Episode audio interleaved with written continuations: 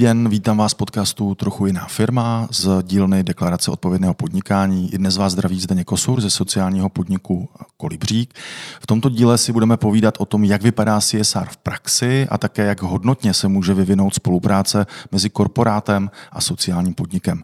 Dnes pozvání do podcastu přijali Markéta Cechman, ředitelka sdílených služeb a operations a Petr Hutla, člen představenstva ČSOB, pod něž spadá mimo jiné právě CSR. Vítejte v našem podcastu. Dobrý den, děkujeme za pozvání. Dobrý den. Pár dní před Vánoci navštívila ČSOB předsedkyně sněmovny Markéta Pekarová Adamová. Jak na vás její návštěva, pane Hutlo, zapůsobila? Na mě zapůsobila velmi pozitivně, protože se přiznám, že jsem, jsem se dosud nesetkal moc s politiky, kteří se zajímali o tento typ aktivit, eh, které nepřinášejí automaticky politické body tak já to vnímám osobně eh, velmi pozitivně a zdálo se mi, když jsme ji provázeli po bance a setkávala se i s lidmi ze společnosti Kolibřík, s kterou spolupracujeme v této oblasti, tak se mně zdála velmi autentická a opravdu s reálným zájmem o věc a hledání řešení, protože v podtextu bylo také to, že by ráda mm, podobné principy uvedla v, v praxi v poslanecké sněmovně, kde chápu, že to není úplně snadné. Takže za mě velmi pozitivní hodnocení. Sůzky se účastnil také kancléř sněmovny Martin Plíček.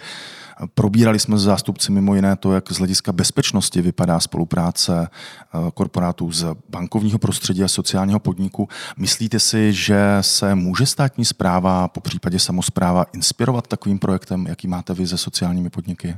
Markéto.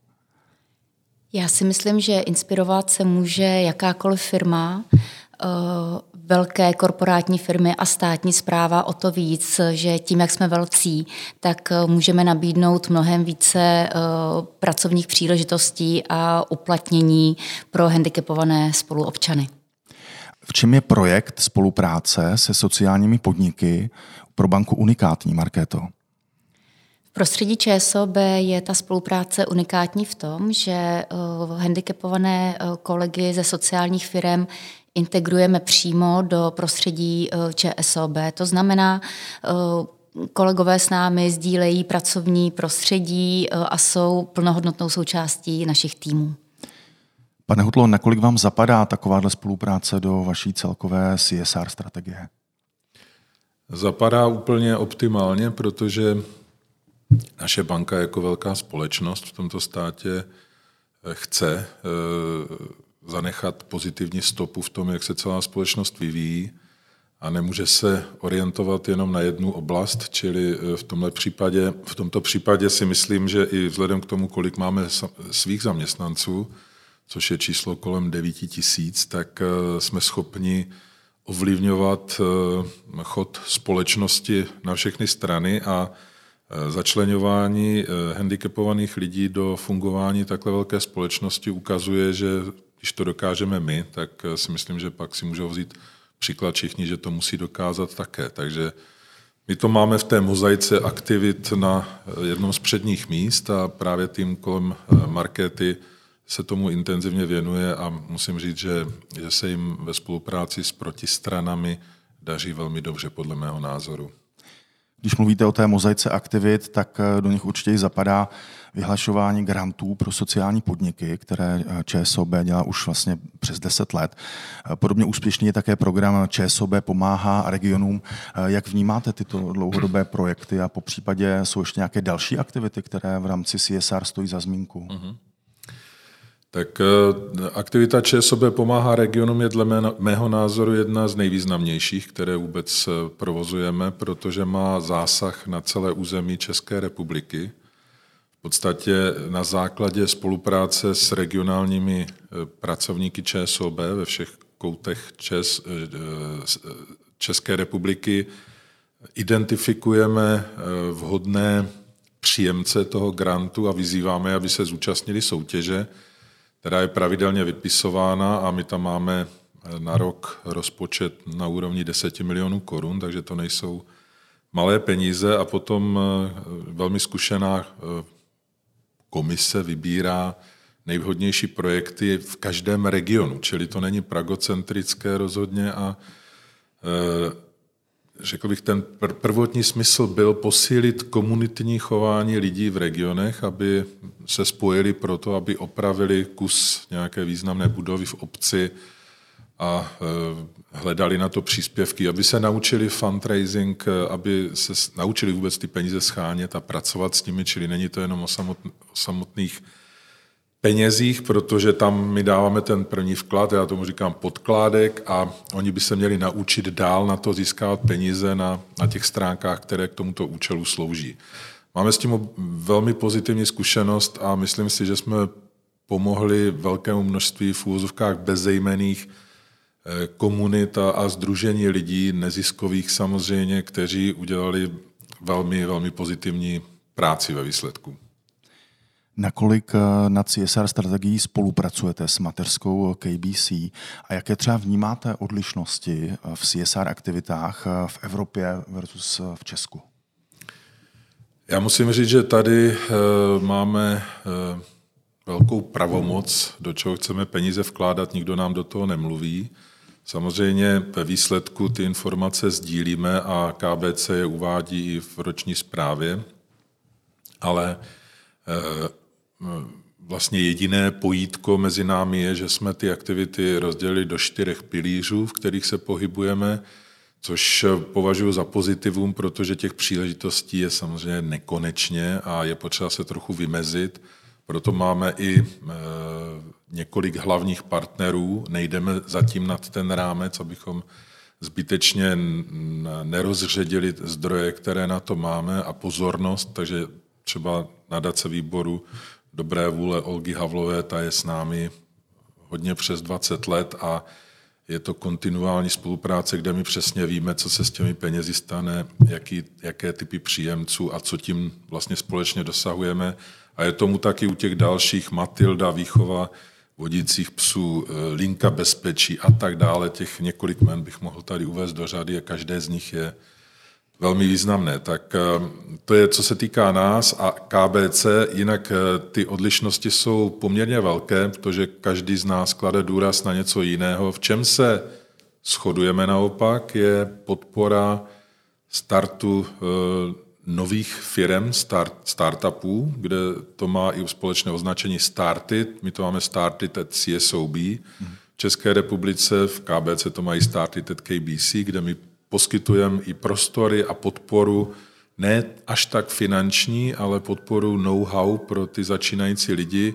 A musím říct, že to je, to je velmi pozitivní aktivita, která přináší těm společnostem, s kterými jsem měl možnost se hodně setkat, významný prospěch, ale musíte jako všude najít správné lidi na to. My je rozhodně tam máme v osobě dvou dám, které se o to starají a to je vždycky velká radost. Tak to je podobné ve všech zemích KBC. Jinak ten akcent je v každé zemi jiný, protože třeba tu nadaci výboru dobré vůle Olgy Havlové samozřejmě nemají v Maďarsku nebo v Bulharsku, tam mají zase něco jiného. Tak uh, máme některé jednotící linky, jinak je to silně individuální. Marketo, když jste se poprvé setkala s tím, že váš tým může outsourcovat eh, vaše činnosti do sociální firmy, jaké byly vaše obavy a co bylo podle vás eh, nejtěžší pro spuštění eh, spolupráce se sociálními podniky? Já bych to nenazvala obavy, spíše tak jako při všem novém si člověk není stoprocentně jist, zda všechno dopadne tak, jak jsme to naplánovali, vymysleli, ale tím, že vlastně té samotné realizaci předbíhala uh, důkladná příprava uh, několika měsíční a diskuze a i ve spolupráci právě s, vá, s vámi, s firmou Kolibřík, jsme pečlivě vlastně uh, vybírali jednotlivé zaměstnance, hledali to správné uplatnění pro ně. Uh, dlouho jsme přemýšleli, uh, jaká školení uh, vlastně pro ně zvolit a uh, jak se co nejlépe a nejrychleji vlastně uh, seznámí s firemní kulturou ČSOB. Takže ta příprava byla opravdu důkladná snadná, eh, proto si myslím, že velké obavy nebyly, ale samozřejmě eh, největší nejistota a to nejdůležitější byl ten lidský prvek. Takže to, jestli eh, opravdu vlastně noví kolegové ze sociálních firm zapadnou dobře a co nejrychleji do našich týmů a to samozřejmě obou straně, k obou strané spokojenosti. Ale myslím si, že to souvisí se vším novým, co člověk dělá a prostě musí mít odvahu a musí to zkusit. My jsme měli a máme skvělý tým a opravdu jsme přípravu nepodcenili, stejně tak jako vlastně komunikaci eh, častou, eh, velmi intenzivní a otevřenou, která byla klíčovým prvkem vlastně na té cestě k úspěchu. Co bezpečnostní požadavky, přeci jen se jedná o zaměstnance sociálních podniků, což je váš dodavatel banky, jsou to externisté. Jak se s náročností různých testů, které musí splňovat kolegové s handicapem, potýkají? Já si myslím, že se potýkají naprosto skvěle. Eh, ano, máme spoustu eh, interních pravidel eh, a metodik, nicméně tak jako všechna ta školení zvládnou zaměstnanci banky, tak je zvládnou i všichni externisté a určitě neplatí předsudky, že handicapovaný člověk nemůže zvládnout nějaké, nějaké bankovní školení, to určitě ne. Samozřejmě některá školení jsme se snažili přizpůsobit co nejvíce na míru handicapovaným kolegům, co nejvíce jim pomoci, ale určitě to nebyl žádný problém. Posloucháte podcast Trochu jiná firma, zdravíme vás z Pražské centrály ČSOB, povídáme si se členem představenstva banky Petrem Hutlou a s ředitelkou Operations Marketou Cechman. Marketo, jaké máte očekávání od nového roku z pohledu rozvíjení spolupráce vašich oddělení se sociálními podniky? My jsme v tomto roce eh, zahájili poměrně eh, intenzivní vlastně spolupráci se sociálními podniky, včetně firmy Kolibřík eh, v oblasti IT služeb a to hlavně testingu a já si myslím, že v tom je obrovská budoucnost a velký potenciál. Takže to je určitě oblast toho light IT, řekněme, kde eh, bychom chtěli eh, dále pokračovat a myslím si, že tento směr bude v příštím roce akcelerovat. Eh, opravdu jsme do toho, do té vzdělávací platformy zapojili nejenom zaměstnanci ČSOB, ale i kolegy právě ze sociálních firm a výsledky jsou, jsou skvělé. A další oblast, které bychom se v příštím roce chtěli věnovat, tak je možnost vlastně spolupráce se státní zprávou a sociálními podniky. Myslíme si, že tam je také velký potenciál a každá z těch stran může do té spolupráce přinést nějaké určité know-how, znalosti a že by to mohlo fungovat. Pane Hutlo, co čekat v roce 2023 z pohledu uh, financí? Inflace zasáhne, či zasáhla všechny bez rozdílu, ať už občany s handicapem eh, nebo bez něj. A právě zdravotně postižení jsou skupinou, na které uh, dopad bude velice, velice razantní. Jak je váš pohled bankéře? Já si myslím, že, a to není nic objevného, ten rok 2023 bude náročný pro každého, bez ohledu na to, jestli má handicap nebo ne.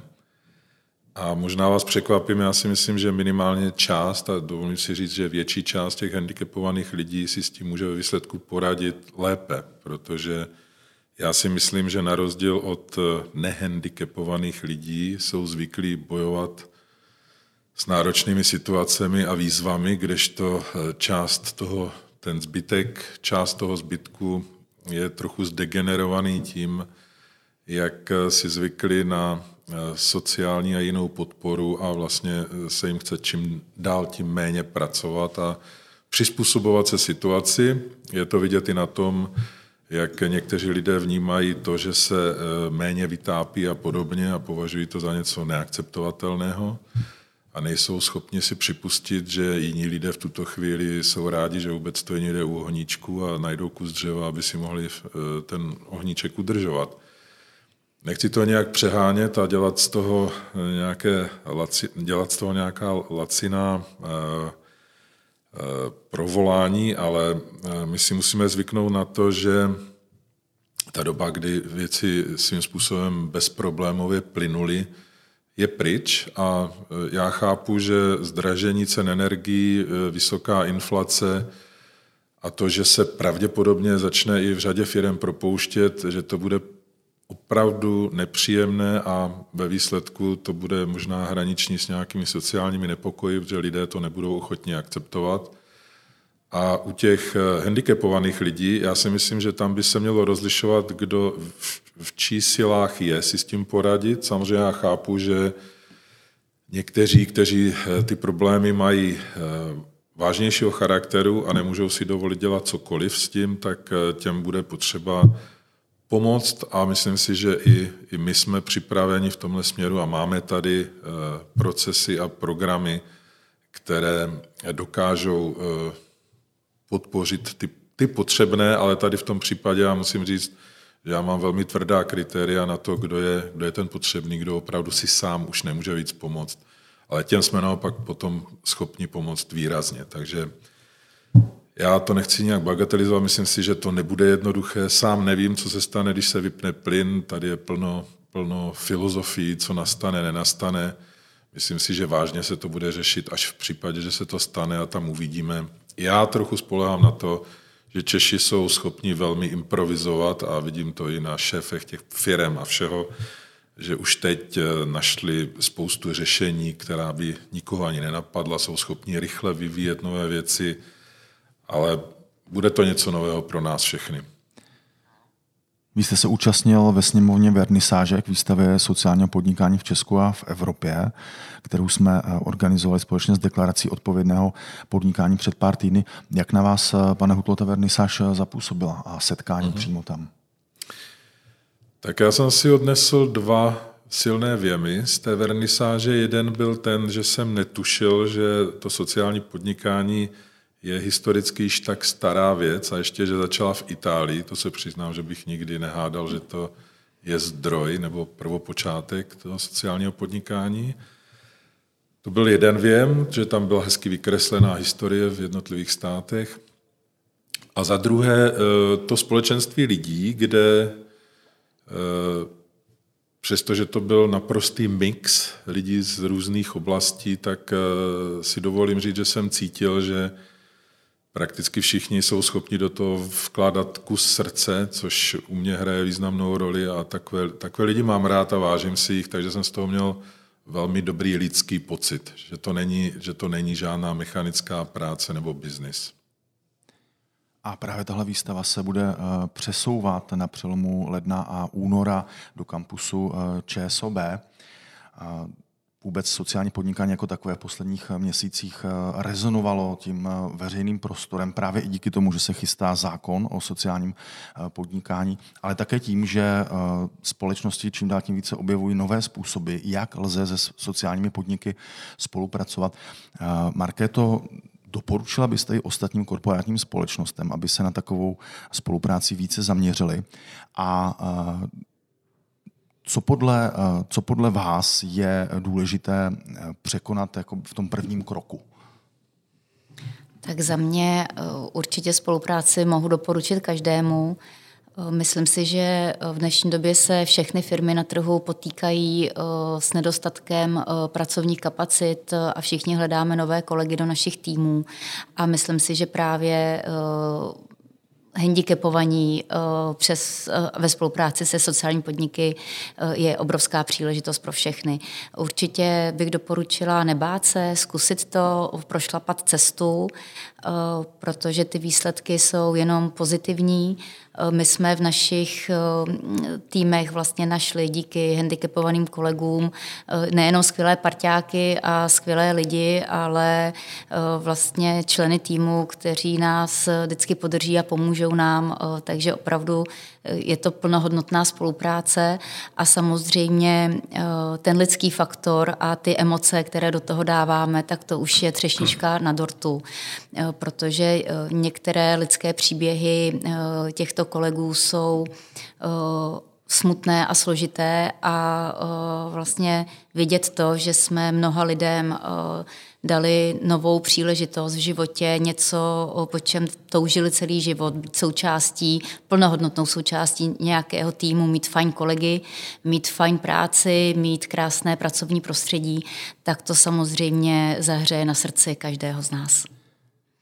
Děkuji Markétě Cechman, výkonné ředitelce sdílených služeb a operations a také Petrovi Hutlovi, členovi představenstva ČSOB za jejich čas i příjemné popovídání. Děkujeme. Děkujeme vám a přejeme jen vše dobré. Loučí se s vámi i Zdeněk Kosour z Deklarace odpovědného podnikání a sociálního podniku Kolibřík a těším se u některého z našich dalších dílů podcastu Trochu jiná firma na viděnou a naslyšenou.